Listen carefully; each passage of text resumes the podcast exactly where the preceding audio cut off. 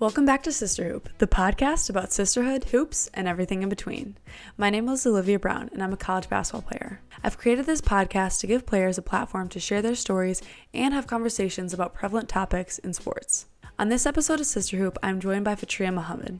Fitriya is an amazing person and has done a ton of advocacy work for Muslim female basketball players. Fitriya has an impressive resume that we will get into throughout this episode.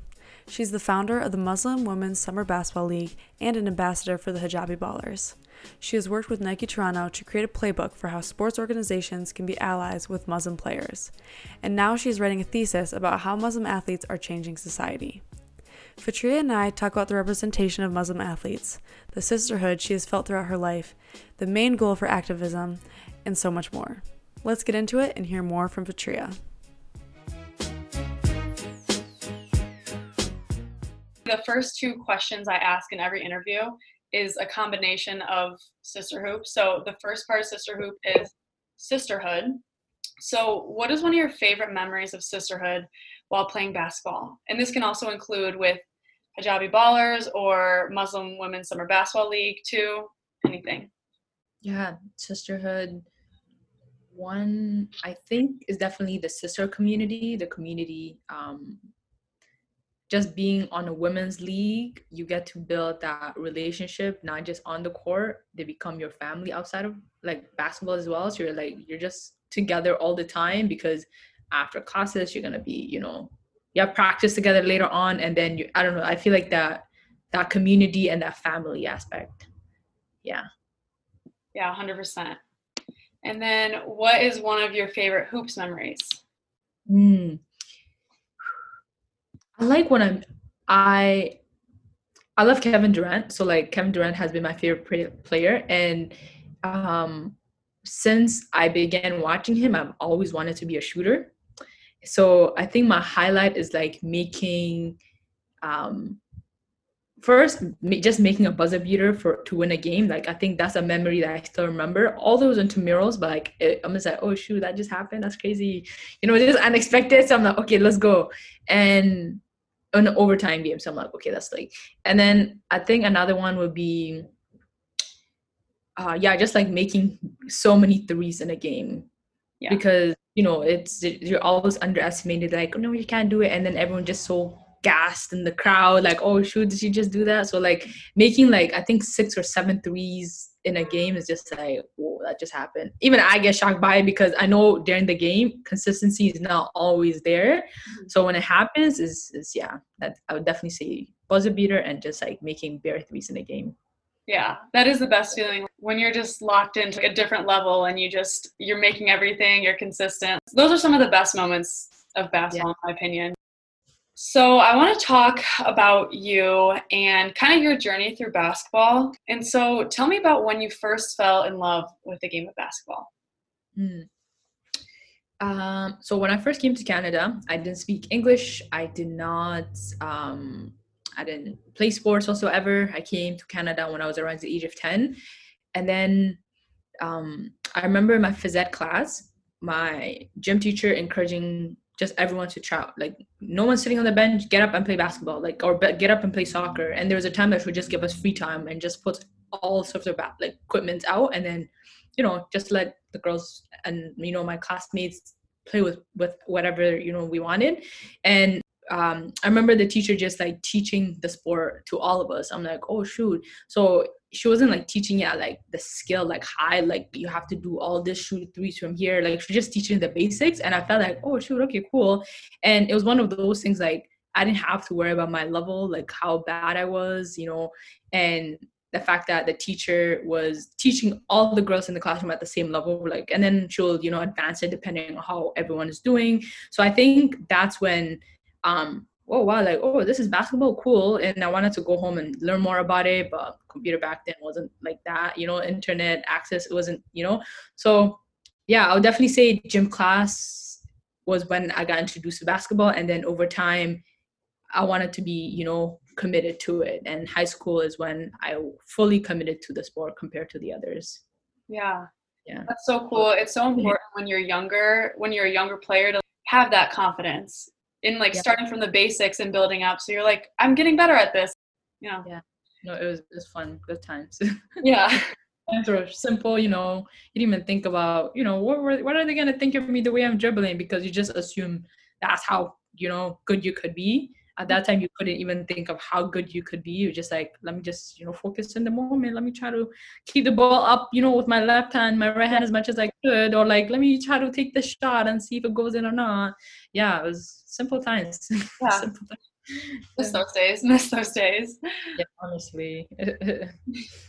So, in another interview you did with the Bigger Than This podcast, you talked a little bit about how your mom didn't necessarily encourage you to be in sports. So, how do you find the strength and confidence to step out of the norm um, and prioritize sports in your life? Hmm. Um, I like that question. Um, I think the fact that I knew it was doing more good than bad, like actually I couldn't even think of what bad was doing for me. It's just like I knew playing sport was physically good for me and and I wanted to literally break the stereotypes was out there. I think um uh, like my mom is a first like a I guess yeah she's immigrant to the country and like the first generation here and um we're not living in the mindset that the my mom you know her siblings and whatnot grew up in so like the goal is to try to um like frame women as being strong independent and all that stuff. My mom is a single mother so like i feel like she should kind of already understand independency like she should be encouraging you know my siblings and myself. But she didn't see sport as being that you know she didn't see it as something that was helping me become that you know? So i think that's what i discovered when i was playing sports in high school and then just being around the other girls you know just how it's just skills that i gained out of from being in those environments i'm just like oh cool like this is fun and then my mom was like yo you shouldn't do it you should focus on your school and all that stuff i just knew she didn't understand it because she never actually got the opportunity to take part in sport i'm just like you know what let her think her way but let me just do me. At the end of the day, is my life. Yeah. Yeah, that 100% makes sense because obviously, as an athlete, like you know all the things that it's benefiting in your life, you know. And if she doesn't realize that, you're like, well, I mean, it just you know is what it is. That's super interesting. Yeah. You obviously are a huge leader in your community. You have such an impressive resume. So I'm just going to go through what you do a little bit for my listeners. So you founded Muslim Women Summer Basketball League, which unites Muslim players through basketball every summer. You're an ambassador for Hijabi Ballers, which is an organization that aims to celebrate and increase opportunities for Muslim girls and women in sports. You worked with Hijabi Ballers and Nike to create a commercial for the Nike Pro Hijab, which is the first time an NBA team or any sports league has offered a hijab for Muslim athletes. And now you're in your master's program, writing a thesis about hijab wearing Muslim female athletes leading change in the sports community, the Muslim community, and how that is leading to societal change. Mm. So clearly you do so much for your community. I mean, it's just it's just amazing. So if you had to simplify all of the work that you've done into one goal, what is that goal that you aim to achieve from your activism? Mm. I think um, a simple term is literally um, change the narratives, change because I feel like growing up, I just seen so many negative things about like being a Muslim woman, you know, being practicing Muslim. I'm just like, there were times I question like, it, like why am I even, you know, believing in this religion? Why am I following this religion? You know, but deep down, like I know from you know like practicing it, I know I love the religion, but just like when everything that's around you is showing the negative side of it it's hard to see the bright you know the brighter side right so so when i grew up you know i felt confident you know i i knew there were a lot of muslim women you know that are you know be, being hurt and being challenged for their islamic identity. And it's very interesting that in the western side specifically like we you know we're we're we're talking a lot about freedom of speech freedom of religion and all these things but at the same time we're being restricted and we're being targeted. We're being you know stereotypes and stereotyped. And so yeah like my goal is literally you know change of stereotypes about Muslim women and the religion of Islam at large.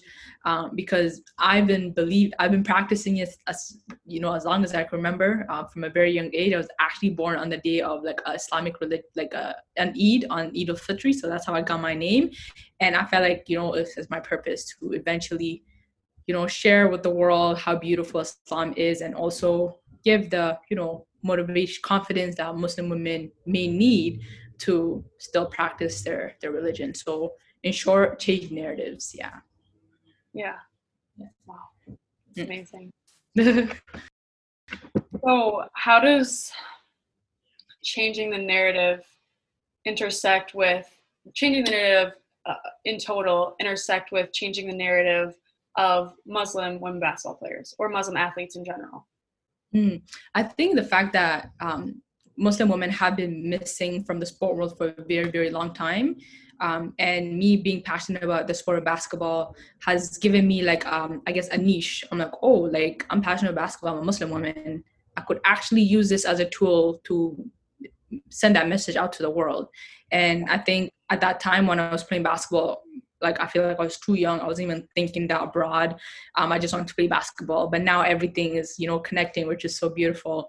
So yeah, like and sport is so powerful. You know, sport unites. Like there's just so many beautiful aspects of you know sport, and different countries coming together to cheer for their team. You know, like um, you know, like different um, tribes within a country coming together. You know, to cheer for their team. So it just shows there's a lot of statistics out there, you know, that proves how powerful sport is. And um, yeah, like I, I, just believe it's possible, and why not sport and the sport of basketball to send that message to the world. Yeah, and change narrative. Yeah. Mm-hmm. And I'm sure too for young girls to see themselves represented in you know other athletes that look like themselves like representation is such a huge thing and i know with your work with hijabi ballers and also the summer basketball league you're kind of creating a space for people to see themselves represented in these these spaces you know which is really cool. Absolutely. When you're featured on the bigger than this podcast you said how big of a difference it was to see other athletes who looked like you. So how important is it for young girls especially young muslim girls who are just starting sports to see themselves represented through athletics? Mm. um, very important. And black like not even so like i'm a tri- triple minority like i'm a black muslim woman. Like that's literally like triple being a triple minority it, it's i don't see it as hard because you know the opportunities i've received um, but society sees me differently than i see myself you know what i mean? So um, it, i feel like it is very important for every individual to be able to see themselves on a screen you know like um even like literally right now um netflix the fact that they brought like black tv shows sitcoms onto netflix i'm like bro like where were you guys did it really need to like the black lives matter movement had to start for you guys to realize that canada's netflix should also have you know black sitcoms like so i'm literally catching up on all those now because you know i wanted to anyways it's a, it's a story for another day but like it yeah. i feel like it's it's important to be able to visualize yourself being at that stage you know? So um it, I, I know it would have had so much impact on me if i saw that like my video right now on like when i was very young like when i was young because i don't literally remember seeing a mus even a muslim not even black or like it doesn't matter about the color but like being um like a visual a visible muslim on screen i don't remember seeing that throughout my whole child life like childhood. And a book like nothing. So now the fact that you know a black Muslim woman could see herself being represented, she's gonna feel unstoppable because like the fact Nike, you know, the biggest you know sports organization like um, apparel brand, they highlighted a black Muslim woman, which is very empowering. I still can't believe that happened. So I can't imagine what a young Muslim girl is, you know, feeling.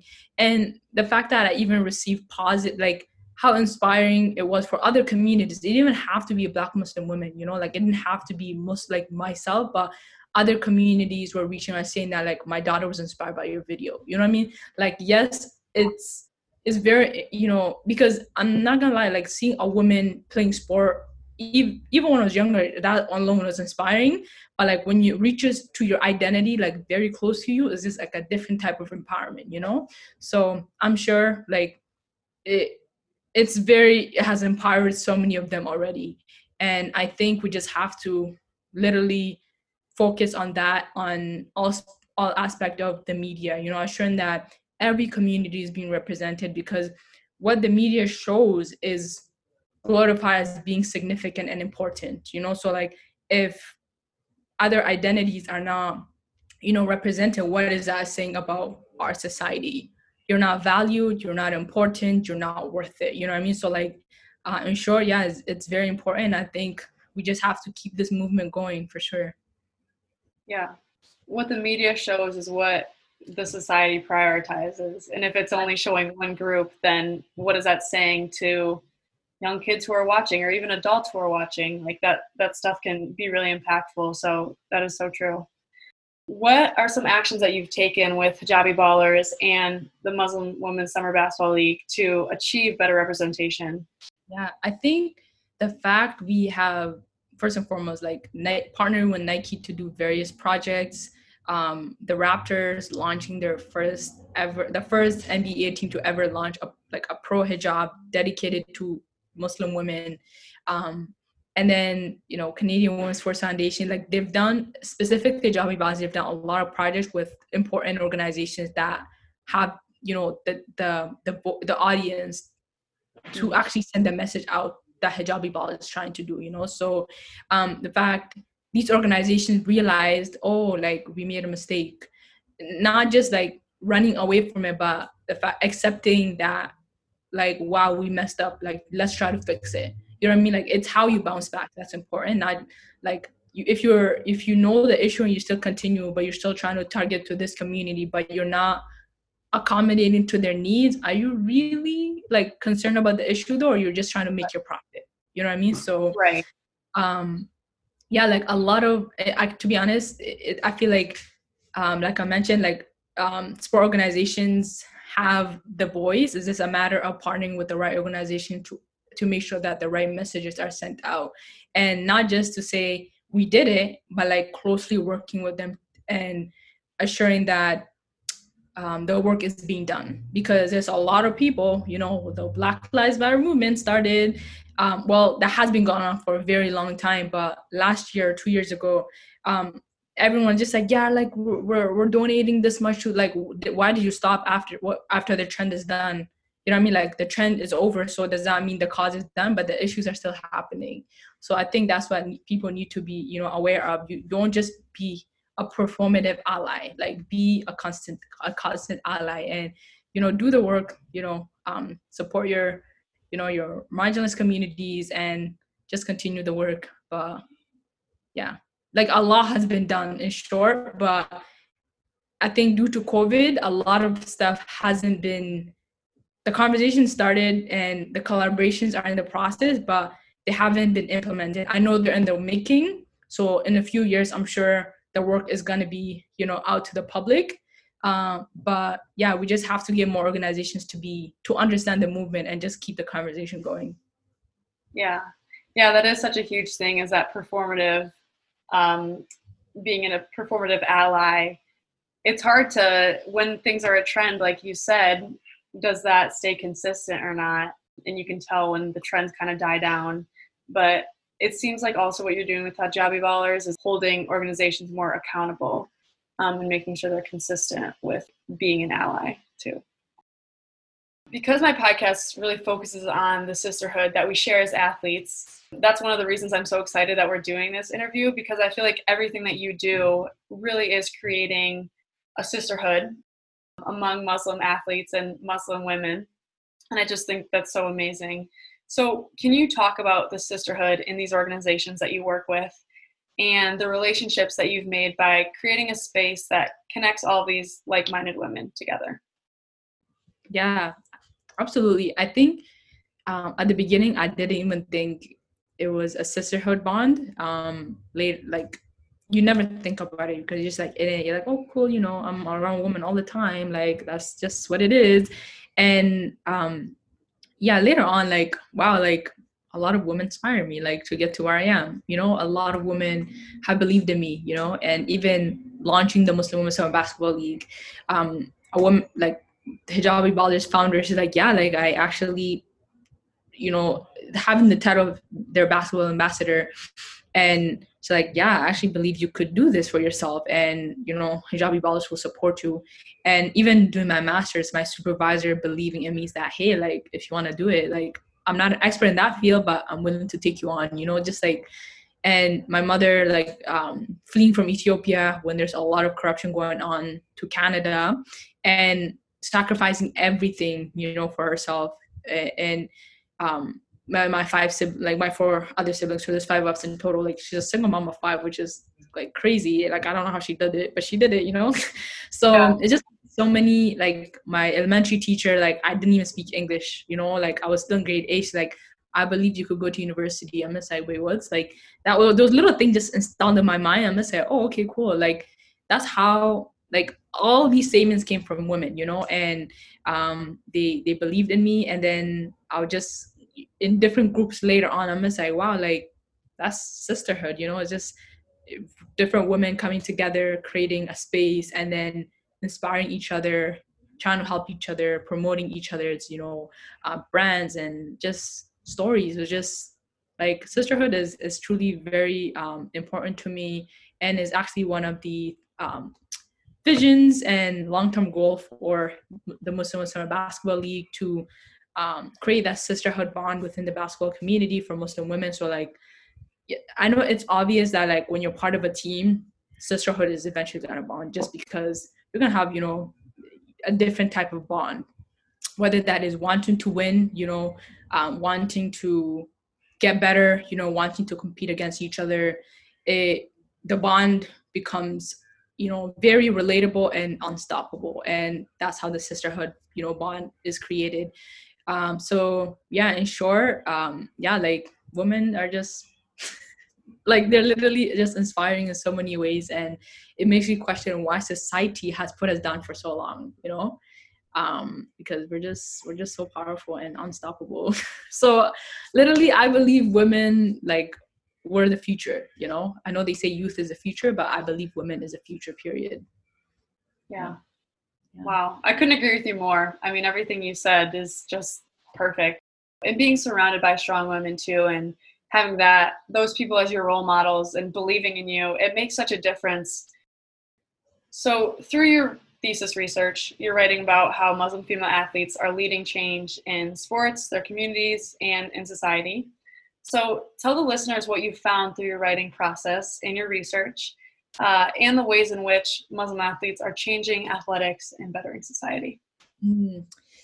Um, the thing is, I'm still in the writing process. I haven't done the research aspect, but from my assumption, I believe that um, organizations and Muslim women and role models, for example, let's say Ibtihaj Muhammad, her being the first woman um, to win the Olympic medal for the U.S., you know, in fencing, like that started so many conversation about Muslim women. I'm just like, oh, like different organization realizing that they didn't have space for Muslim women, you know. So, and how that them taking part in sport and then using their voice to advocate for you know a community that has been missing for a very very long time in the sport world and wanting to like ensure they're there now they're physically you know they're visible you know? And um now people are realizing that we're missing this this group is missing. How can we do that? And them wanting to even create something for themselves. So and then how that is later you know started making other organizations to start up some, something for muslim women or changing their policies and whatnot. So like i feel like it has become a like a, a cycle of its own. And that's how i believe um, the work that Muslim women are doing in the sport world, from being an athlete to creating space for Muslim women, and then um, changing, you know, like leading to societal change because now different organizations are like, oh, shoot, like this is so bad that we didn't think about Muslim women. Like now we have to create uniforms. We we have to make sure we have hijabs. Like we have to make sure uh, we have space for them to pray. You know, for those that want to pray. Um, like obviously, I feel like as teammates, we're very um, I never had ignorant teammates to be honest. They're very understanding and very supportive in my choice, and they're like, and being in Toronto, like, is a very diverse city. So like, I that was at least of their concern, you know. So Muslim women being in sport and being like they experience that challenge, and then them wanting to change that for the next generation of athletes has became a cycle of change. Um, I feel like I'm repeating the same thing, but um, yeah, that is how is leading to societal change because now the conversation is out there and people are aware of Muslim women, and they have been missing for a reason because access and opportunities weren't given to them. Yeah, 100%. That makes so much sense yeah. because first it has to start with one person who is kind of like the face of you know a group of people and then they're bringing more people into the picture and then that's getting other organizations to realize that that's a minority that they need to actually address. And then that starts a whole nother conversation. Yeah. Exactly. that makes so much sense?